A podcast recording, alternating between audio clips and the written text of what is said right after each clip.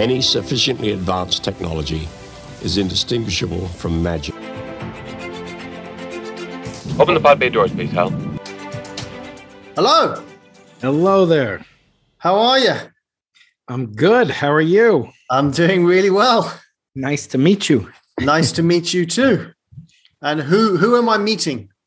Well, you're meeting a Keating. My name is Brian Keating. I am a professor of astrophysics and cosmology at the University of California, San Diego, and the host of the Into the Impossible podcast as well. Okay. So you are an expert in space.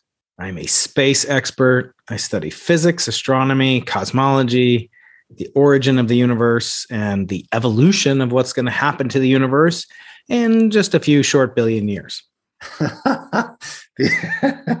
the the, the origin of the universe. So maybe you can answer the question that I have wanted to be answered since the beginning of my existence. What happened before the Big Bang? Mm. What was there before the Big Bang? that is the $1 million question. I say 1 million because that's how much money you win if you win a Nobel Prize. So, if we can answer that question with the observatory, if you're watching this, there's an observatory, a bunch of little telescopes in the background. Uh, that is the Simons Observatory, which is designed to answer your question, Leon. It's designed to answer the question of, as I say, what happened on the Tuesday before the Big Bang? there are some uh, such as a famed uh, cosmologist, Stephen Hawking, who said that question is meaningless. You can't even ask the question, not let alone answer it, because it's nonsensical to speak about time before the existence of time itself. So, how could there be a before or an after when time itself came into existence, according to Professor late great Stephen Hawking, coming up on four years since he passed away? And others say, no, no, no, no, no, Stephen. He was wrong about many things. He made many bets in his life, lost them, including uh, wages, wagers such as you know, subscriptions to Playboy magazine and very expensive bottles of alcohol that he lost to his uh, everyone that he bet. And that is to say, no, there was something that happened before the Tuesday that our universe began, and that event was a cataclysmic event as well, very much like a Big Bang in reverse, sort of a big crunch. So they're competing philosophies, they're competing interpretations, but Leon, the hard part is there were no eyewitnesses. There's no direct evidence from that epoch. We're talking about at least as far back as 13 billion 800 million years ago when our current universe hmm. began. Question is, was there a universe 13 billion 800 million and one years before that? And that is the perhaps hottest question in all of science, in my opinion. Um, wow. So I'm just going to go all out here and ask yeah. you questions that I know are not answerable, but maybe they are. So what did, what 50 trillion years ago what was there there may have been nothing there may have been absolute absence of not only matter, such as you know protons and neutrons, and my favorite, the crouton, but there could also be an absence of time itself. And even if there was a beginning, Leon, if you think about it, imagine for one second the universe did come into existence at a specific date, and you could actually, if you had a calendar at that time, you could go back and find out. Oh, it was you know March fourth, uh, you know, negative thirteen billion years ago, right? Let's say you could do that. But now ask the question for one second how does a second proceed when time itself comes into existence? So, to answer your question, first you have to define what is time, right? Because you're asking me to go back in time, perhaps before time existed. Perhaps there was a notion of time. Perhaps the universe existed and time existed too for all eternity, for an infinite amount of what we now conceive of as time. But time is very tricky. It's a very tricky quantity. It's in some sense very mysterious because there is no unified definition of time. Some say, very simply, almost like a Zen koan, they say time is what a clock measures. And then what is a clock, you know, made of? It's something that measures time. So time is change. Some people say change is related to something called entropy, which we can discuss. And some say in the absence of either one, you have an emergence of time, just as we have an emergence of temperature. If you think about it, imagine you're in a room right now. Are you in LA right now, Leon? Yes, I am. So LA is the same as San Diego. It's about 70 degrees outside, not to make people jealous, you know, watching on the East Coast or wherever in Europe. It's about 70 degrees, beautiful sunshine, no clouds in the sky. And uh, and now you you zoom in in the room that you're in. You're in a room. It's filled with gas molecules, filled with oxygen, a little nit- a lot of nitrogen, other you know water vapor, etc. Now zoom in with the thermometer and put it, move it around the room. It'll pretty much be constant. A little bit warmer near where you are, it'd be 98.6. Hopefully, you're uh, you're looking quite healthy. Uh, maybe if there's a window, it'll be a little bit warmer, colder, perhaps. And now keep zooming in to the size of a molecule, and then ask, well, what's the temperature of that molecule? You actually can't define that. In other words, the concept of temperature is what's called emergent. It's a property of a collective, just as the properties of a beehive cannot purely be understood from the properties of individual insects, but instead only emerge when considered as a collective. Same is true of temperature. And temperature is intimately related to this concept of motion Motion is a type of change. The molecules are in motion. When you stop their motion, you bring them to absolute zero. They do not move at all, and there is complete order. And these notions, time, temperature, and entropy, are uniquely interrelated. And yet, you cannot give a unique, all, uh, all encompassing definition of all of these. And it just boggles the mind that we take for granted these notions of time, of space, of energy, of temp. We take it for granted. But we, and I'm not even talking about individual lay people like yourself. I'm talking about experts. We just take it for granted. We go about our day. But in reality, these are the reasons that I got into science to answer these most mysterious questions about the nature of reality. And the more that we learn, the more we realize how much more there is still to learn, even about a question as basic in some sense as the question you asked me. What happened, you know, incomprehensible amount of time before the Big Bang? I think I just became 1.7% cleverer after listening to what you just said. Um, but not clever enough to fully understand what you just said, right? Um, so why did you why do you do what you do? Why did you it seems that you've dedicated I mean I don't know who you are, right? But yeah. it seems that you've dedicated your life to this. Why?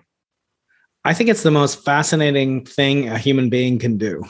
I'm acutely aware of my own mortality in that we only have a certain amount of time, lifetime. We only have a certain amount of attention. We only have a certain amount of innocence of, of protecting the things that we are uniquely able to do, to be parents, to be, you know, teachers, to be lovers, to be whatever.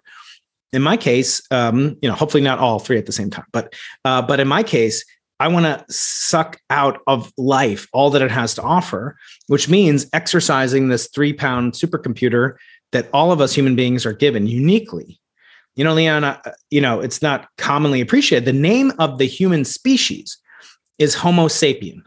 what does Homo sapien mean? It means man who has wisdom or knowledge. But what, what does he have knowledge of? Obviously, wisdom, women too. Women probably have more wisdom. But what do they have knowledge of? We're the only creature. Did you ever think about this? As much, I don't know if you have any pets. I've got a couple of, of dogs, cats, whatever. They don't know that their life is finite. Only human beings know that life is finite. Only you and I come know that we come with an expiration date.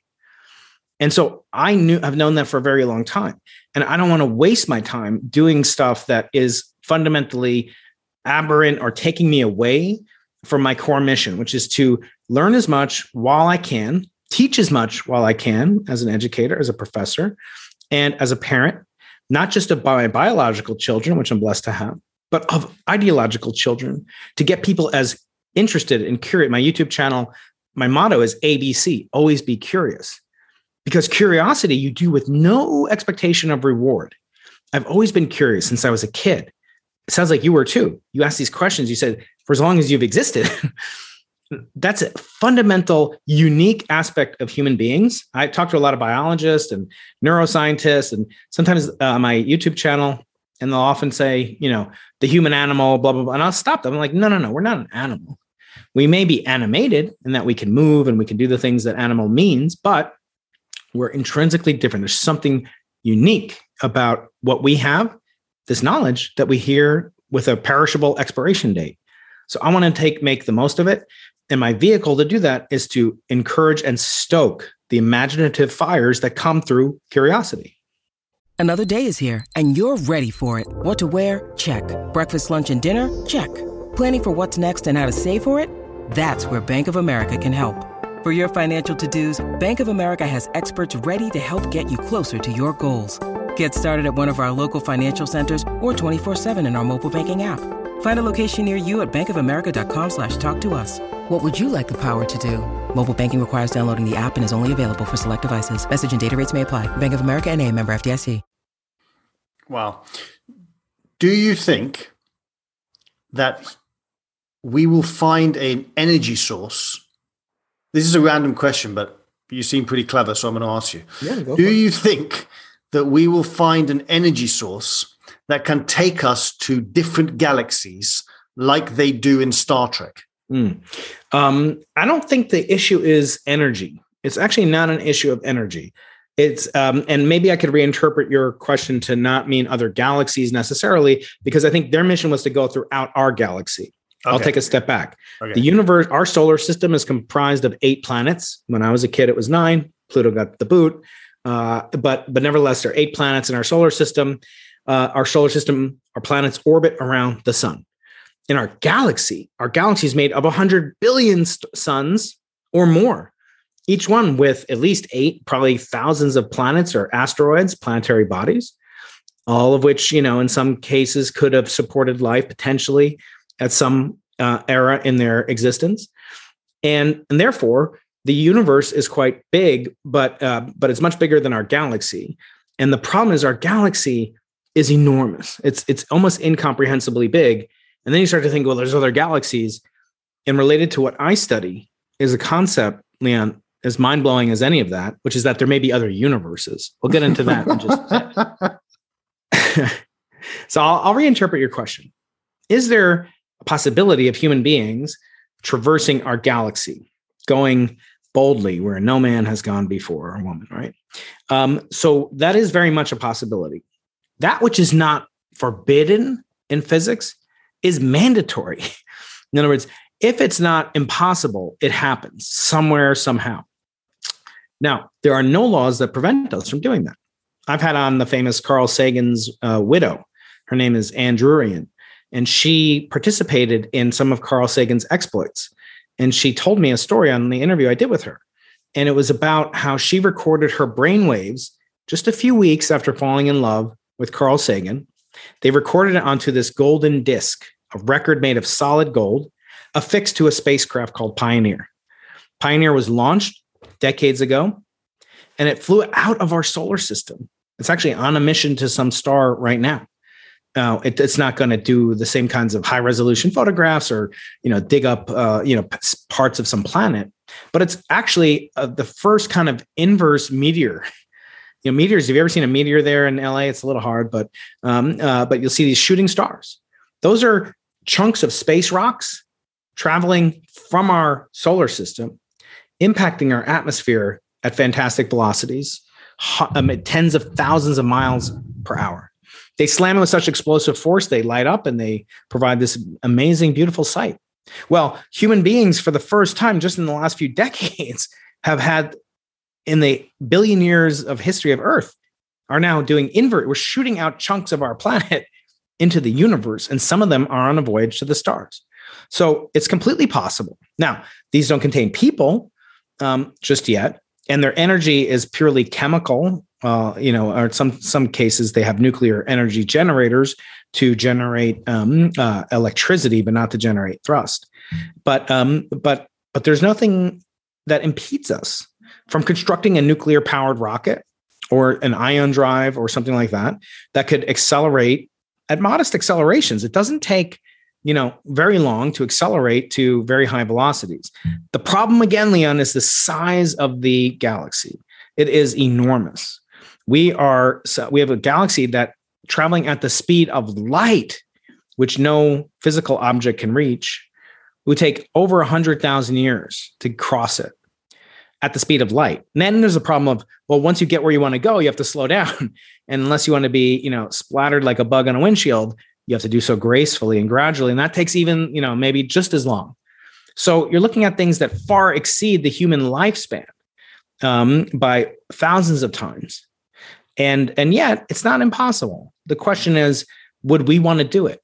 Or, or would we do something much more simple, which is to um, have this type of a situation that you and I are enjoying. In other words, a digital experience, becoming digital nomads, vagabonds, traversing the galaxy with almost all the same experiences that we, you and I are having right now. It would be nice to be in person. I don't know why we're not. We're close. I, I guess they didn't want to ruin the surprise, and you know, you might have canceled the interview. But but anyway, uh, the point being, what is experience other than maybe mainly chemical signals perceived by visual sensors, by touch, by hearing, and then transmuted into chemical signals that enter into your nervous system and then are perceived as physically tangible or whatever. But with the rate of progress that we're, we're seeing right now, there's nothing that could prevent us from having a fully virtual uh, metaverse type experience, traveling the galaxy, exploring it, without ever leaving the comfort of our podcast studios. So I, think that's another way to look at it. Is it the same if your body doesn't go with you?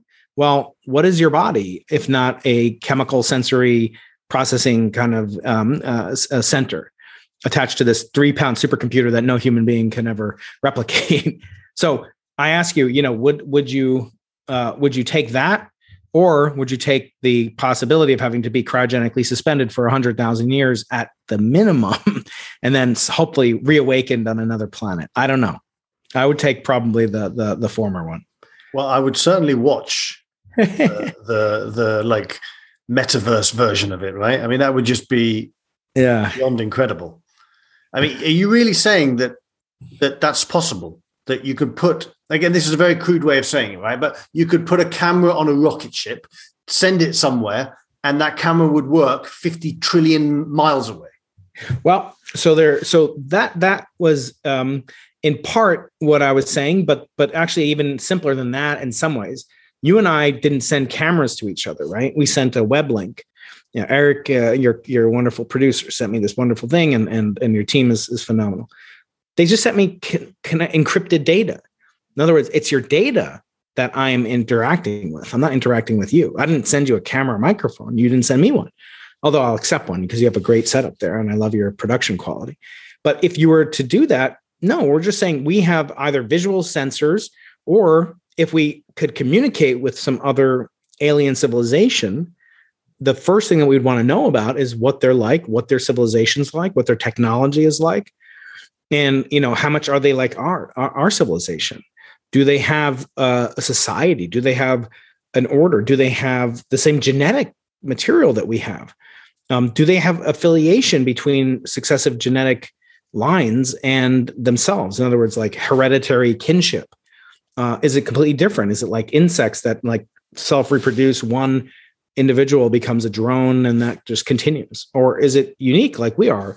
With um, you know uh, d- duplicate sets of copies of genetics that improve over time through natural selection and evolution. We don't know. So I guess what I'm saying is we we need for there to be for for us to experience it. Um, we would need to have another caller at the end of the line. On the other hand, there's immediately plans by colleagues and friends of mine to, to actually do what you suggested a few minutes ago send little cameras with sensors whizzing by foreign uh, star systems. And and then radioing and telemetering back the signals from those voyages. Uh, again very far removed from us from us physically getting on a rocket uh, but then much faster or perhaps a quarter the speed of light. And to reach our nearest neighbor solar system called proxima centauri would take these probes about 20 years traveling at about one fifth the speed of light. And that is being funded right now by a team led by a Russian billionaire. I almost said oligarch, but he's not an oligarch. Yuri Milner. He's a tech investor up in the Bay Area. And he's funding a project called Breakthrough Starshot to do just this. and uh, and so yes, we're approaching this on many different fronts. Um, and then the third and final frontier, if you like, is to ask questions about the value and virtue of simulating other worlds. In other words, uh, us learning about these other worlds through new technology, like the James Webb Space Telescope recently launched, are the types of telescopes that I build in the Atacama Desert and the South Pole, Antarctica, where I've been uh, twice. Taking those types of cosmological realizations and sending them, uh, and then uh, and then asking questions about what those virtual worlds could be like. That's another way of exploring. It's purely digital, and so uh, all these have different merits. All of them will happen at some point or another. Um, whether or not that's on a time scale that's convenient for you and me to, to you know buy a ticket is is still an open question though. Hold on you just said something. You said that you build telescopes. Yes. Okay. What type of telescopes do you build? And what is the most amazing thing you've ever seen on one of these telescopes? So we build telescopes that are designed not to provide images to the human eye or even pitch pretty pictures in a sense we are listening using radio waves to the most violent process in in the history of in the entire universe, which is the birth of the universe itself. We are using radio telescopes, and if you're watching on YouTube, uh, you can see them behind me. These are dishes that look like satellite TV dishes, except they're much much bigger. Some of them are 20 feet across, and they're used to detect the afterglow of the Big Bang itself. And in so doing, we are aspiring to determine whether or not the universe came into existence because of what is called a quantum fluctuation, a disturbance in the force, where the force in this case are the laws of quantum mechanics itself. If the universe is unique and a one time affair, it had a start date and actually has an expiration date. We can discuss that a different time, perhaps, but its start date is like its birthday. And if I, I have asked probably hundreds of people this question, I'll ask you. I'll put on my podcast. Now you're in the guest seat, Liam. If I ask you, sir, what's the favorite day or most important day on the calendar to you? What do you tell me? Hmm. The day that I feel and share the most love, whatever that day may be. That's beautiful. That is just delightful. And I love to hear it, but I asked for a calendar day. So you have to oh. tell me some event or something akin to an event that's recurring that you would look forward to. Um, January the 1st. Okay, very good. Very good. So, what is January 1st? It's the start of a new year. Yes. January is named after the Roman god Janus, what does Janus do? Janus, the Roman god, looks forwards and backwards and represents the portal to another uh, dimension. Now, January 1st is just is traditionally in our secular calendar the beginning of the year. So, no, you told me. Most people will say that. They'll say Christmas, they'll say their anniversary, their kid's birthday, their own birthday. You know, they're kind of self-centered like me. What are those? What do they all have in common? Only one thing, they're a beginning. They represent some beginning some beginning that launched a new perception of who they are or what's important to them. So they look forward to. Um, and so it's a natural human desire to want to understand origins. That's what I'm getting at. People want to know what their origin was, if it's their birthday, it's an origin of a year, what's looking ahead, what do we learn from the past? It's an origin, it's a portal. And in so doing, I think it reveals a very fundamental and beautiful human trait that we love and fascinated by origins. So that's what my telescopes seek to do. We're trying to determine by looking at this heat remnant left over from the formation of the first elements that ever existed in the universe. We're asking the question Was the universe unique? Was there a universe before our universe? How violent was its birth? And then, as I said, what will happen deep into the future? Along with other questions such as what is the universe made of predominantly? We don't know. We don't know 95% of what makes up our universe. we know that the universe has a certain amount of energy. Einstein's famous theory and equation, E equals mc squared, says for any amount of energy, you can equate it to a mass, the m, times the speed of light squared. We don't know what 95% of that E is. And in the mass M term, we don't know 80% of what the mass is. And yet we confidently predict things like the age of the universe. We know that. We know uh, how, how fast the universe is expanding.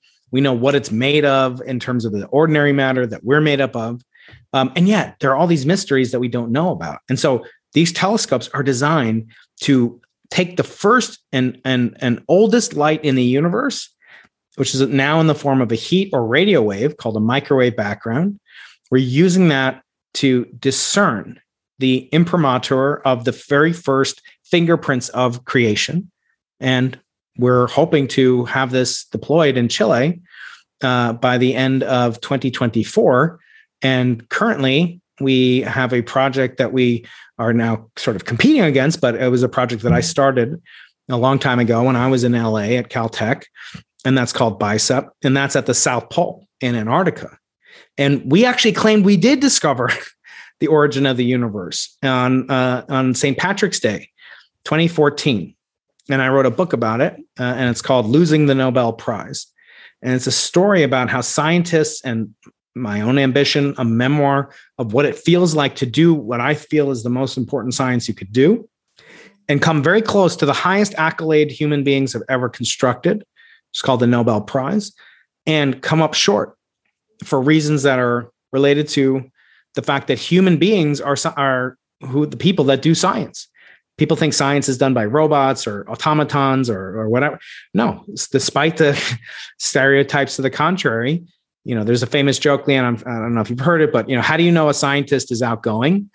Well, he looks at your shoes when he talks to you, and uh, that's you know has some validity as a lot of jokes do but but in this case it it uh, it is really undermining the fact that we who do science are also human beings and we have desires and biases and prejudices and goals and wonder and curiosity everything that's good about children and their wonderment but also everything that's bad. You know children i've got a few children and you know they're wonderful. They're inquisitive they're curious they're imaginative they're playful they're delightful. They don't play well with others. They're jealous. They're petty. They they take their ball and go home.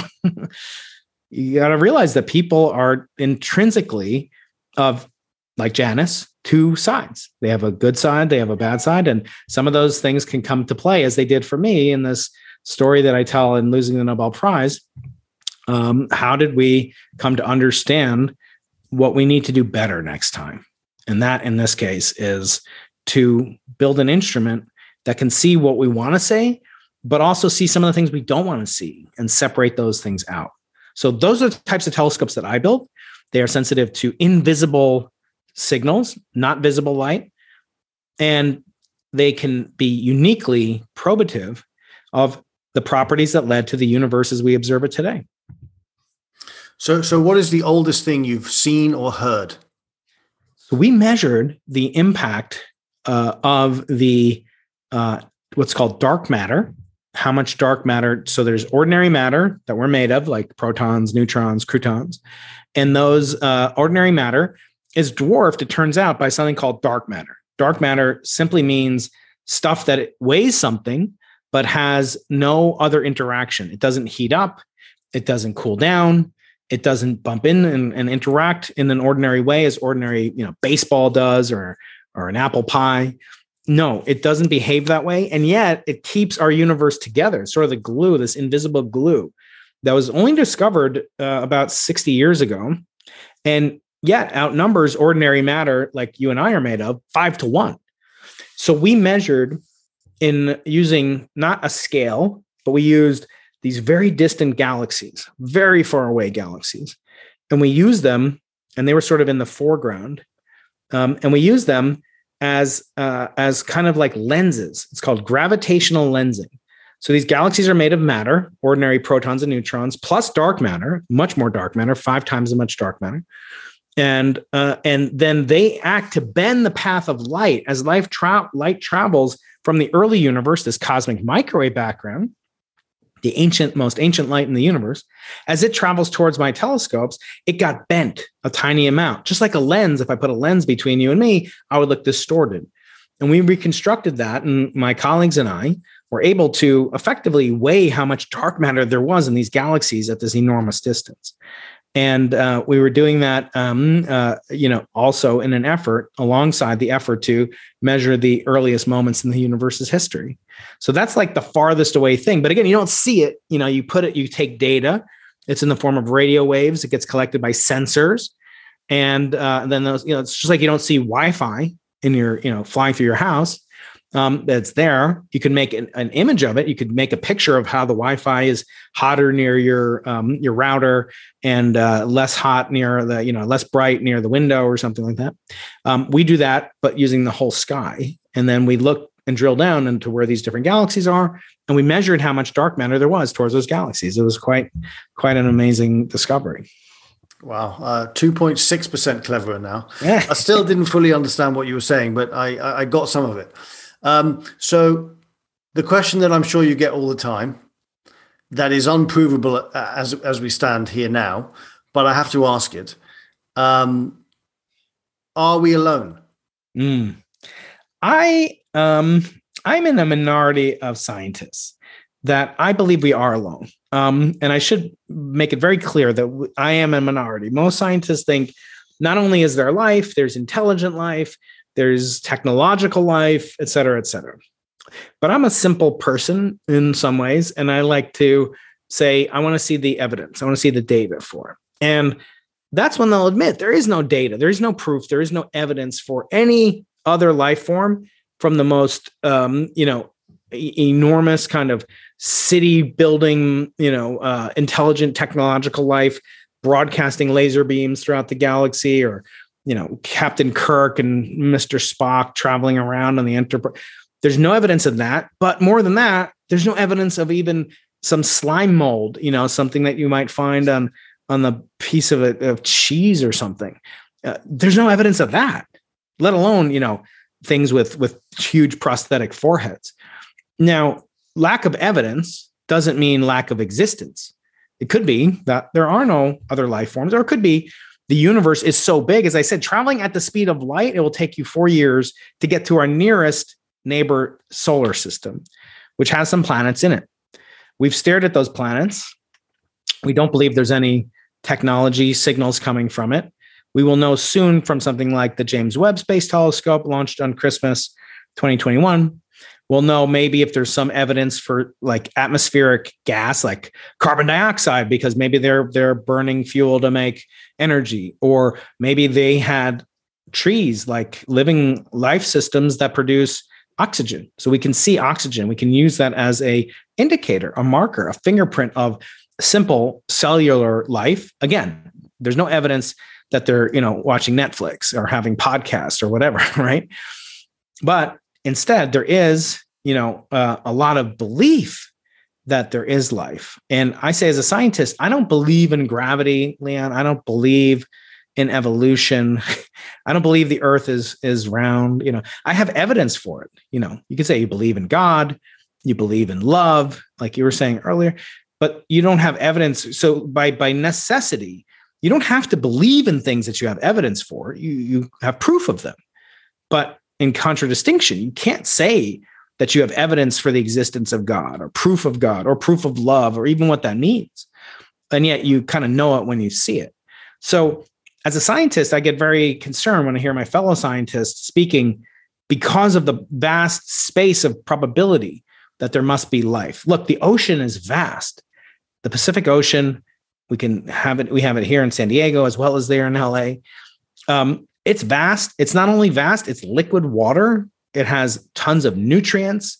It has um, it has an abundance of single-celled life, all the way up to the largest living creatures on on this planet's you know oceans. These great blue whales, and yet there's no you know technology.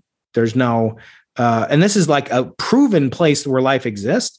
Life didn't evolve to have uh, technology underwater um, life. There's no, so just having the a vast space for it. You could say, well, you know, all you need is to look at how big our galaxy is. I mean, you know, I'm a professor. I just convinced you how big our galaxy is. The closest star to us, our closest neighbor, is four years away, traveling at the speed of light, which we'll never be able to do. And yet you'll say to me, well, 70% of the earth is covered by water. And I'll say, well, there's no life in it. There's no technology in it, rather. There's plenty of life, but there's no technology. and worse than that, when we do find life in the in the in the ocean, we just continue to dump our sewage into it. In other words, if we discovered life and it's uh, some single-celled organism, that would be very important, very interesting.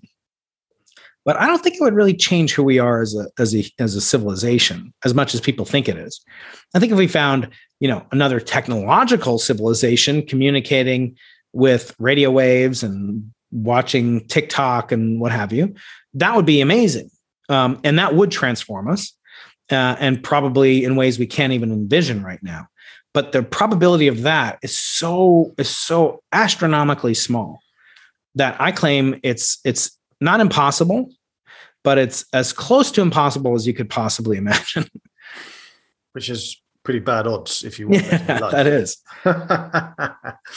do you ever do you ever I mean I, I guess I know the answer to this as well, but do you ever look up at the sky and think to yourself, well, clearly you do. So I don't even know I'm asking this question, but I'm going to ask you anyway. Do you ever look up at the sky and look up and think like, what on earth is going on? Like, what is happening? I guess, I guess, I don't know. I would assume yes, right? Because this is what you've dedicated your whole life to. Yeah. yeah, I love I love to think about that. I, I, you know, in science, we don't typically think about the purpose of something, you know, why it's there, um, and I don't think it's a non uh, a non relevant question. I think it's an incredibly important question. Um, we typically don't ask why questions in science. We ask how, you know, how uh, what, you know, how fast is the universe expanding?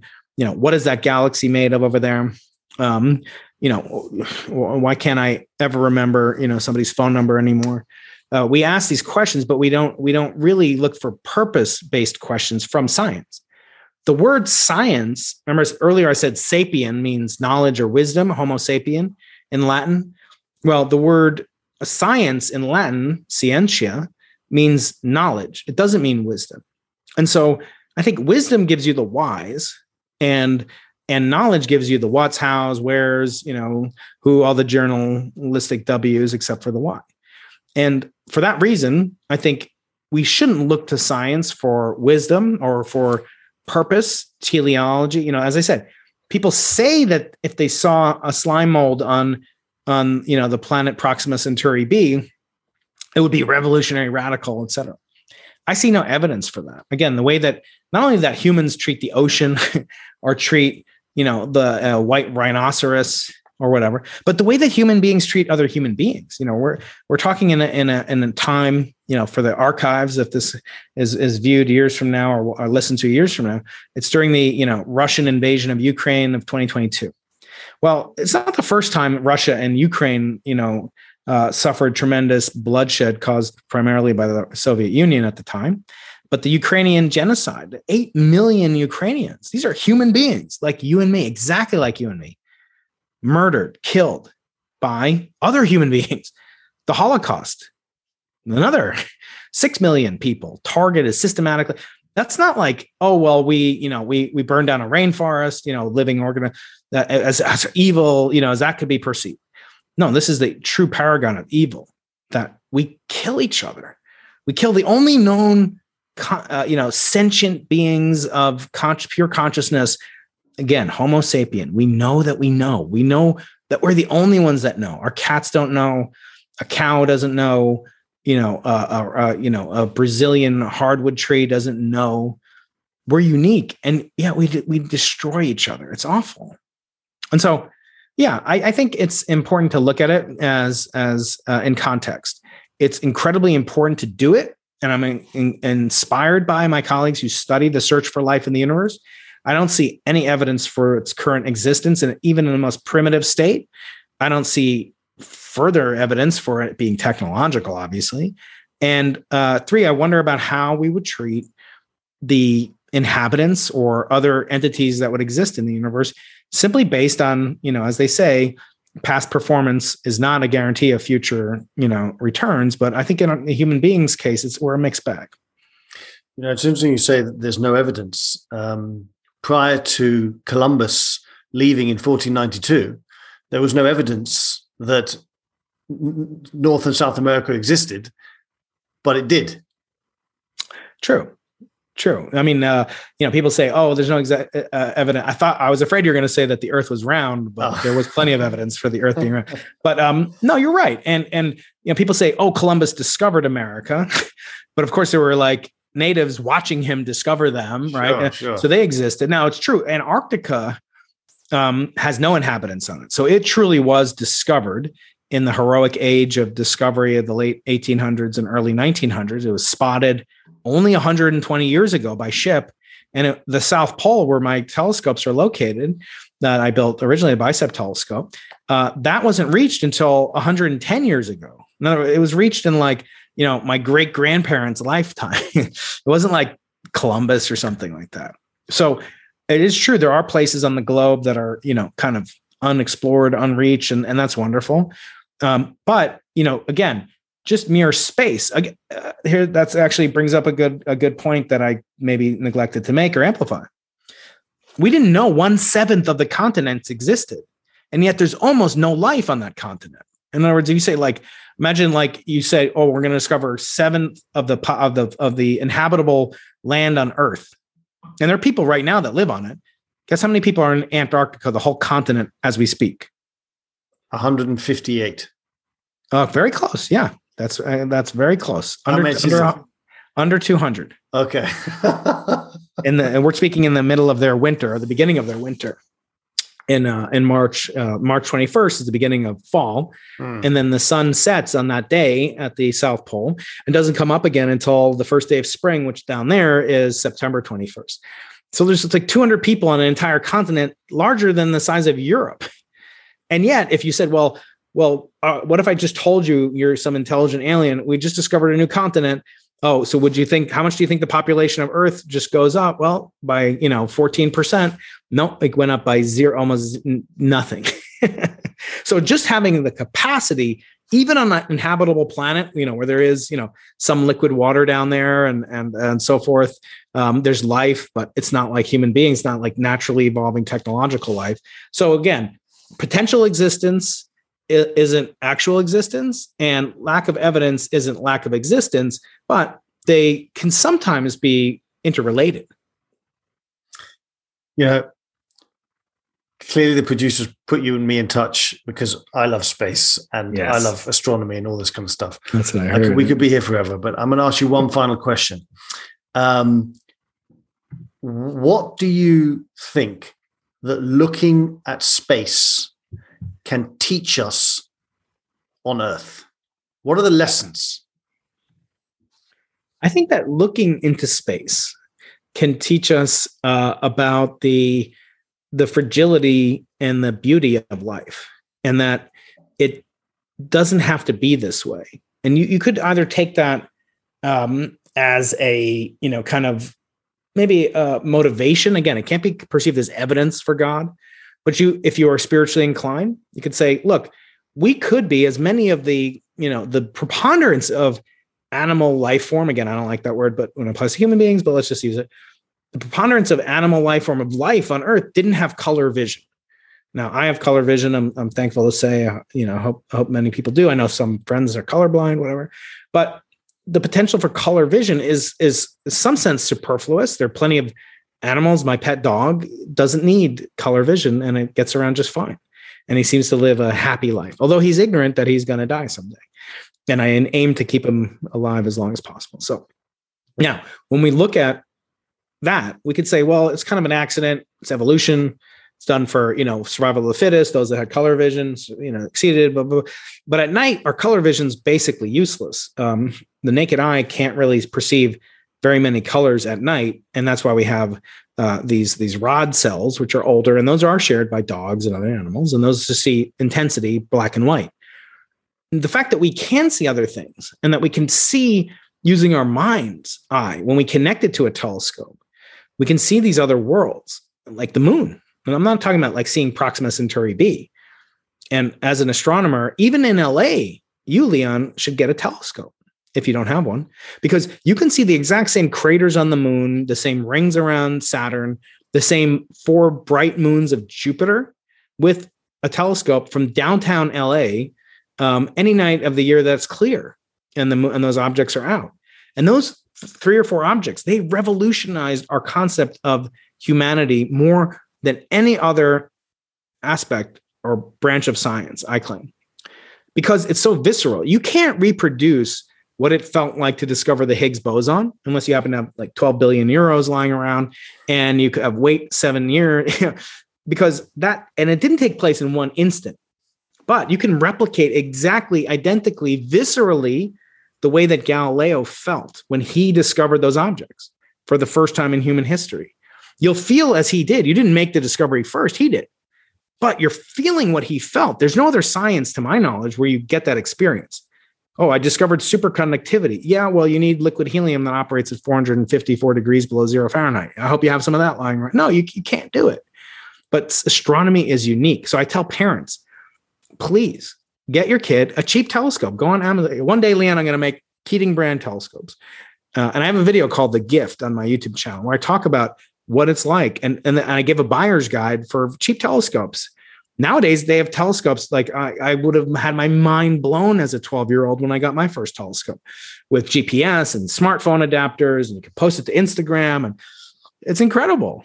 But those discoveries that you might give to your children or grandchildren can change their life. It did for me. Just looking up and realizing your mind is connected to your eye and you become a scientist, whether you like it or not. And you feel what it's like to make discoveries because you don't care that someone else saw it behind this before you. You're just looking at this magnificent set of rings around Saturn and these little points of light surrounding Jupiter and these huge mountains and deep craters on the moon, some of which contain shadows starker and darker than anything you've ever seen on Earth.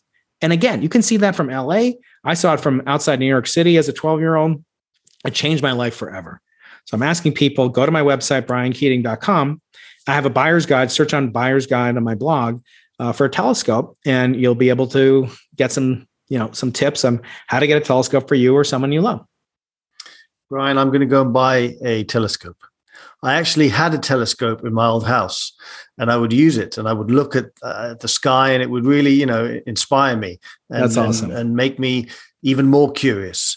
Yeah. I was in Arizona a couple of years back, and and uh, there was a bit, it was a bigger telescope. I was in the middle of nowhere, and uh, we were kind of like on a stargazing tour. And they showed us. They said, "Look through the telescope, and you can see the rings of Saturn." And it is quite extraordinary you can see the rings of Saturn. They're there, and it's just pretty amazing. So unbelievable. It's so it's so visceral when you feel it. And when you show it to somebody after you do a little bit of research, just stay one page ahead of that. It's an old professor's trick. No, no. You'll change your your your life, even if you don't become or they don't become an astronomer. I mean, how many people can do it? There's more professional NBA players than there are professional astronomers that do what I do in America. And yet it can change their life because it changes the way they think about humanity and our place in the literal cosmos in which we live. Beautiful. Well, thank you very, very much. Uh, it was pleasure. a true pleasure to chat with you. Um, and uh, if you ever find your way up to uh, Los Angeles, please let me know and uh, I'll ask you more questions. That would be a treat. Man, thank you so much. Thank you.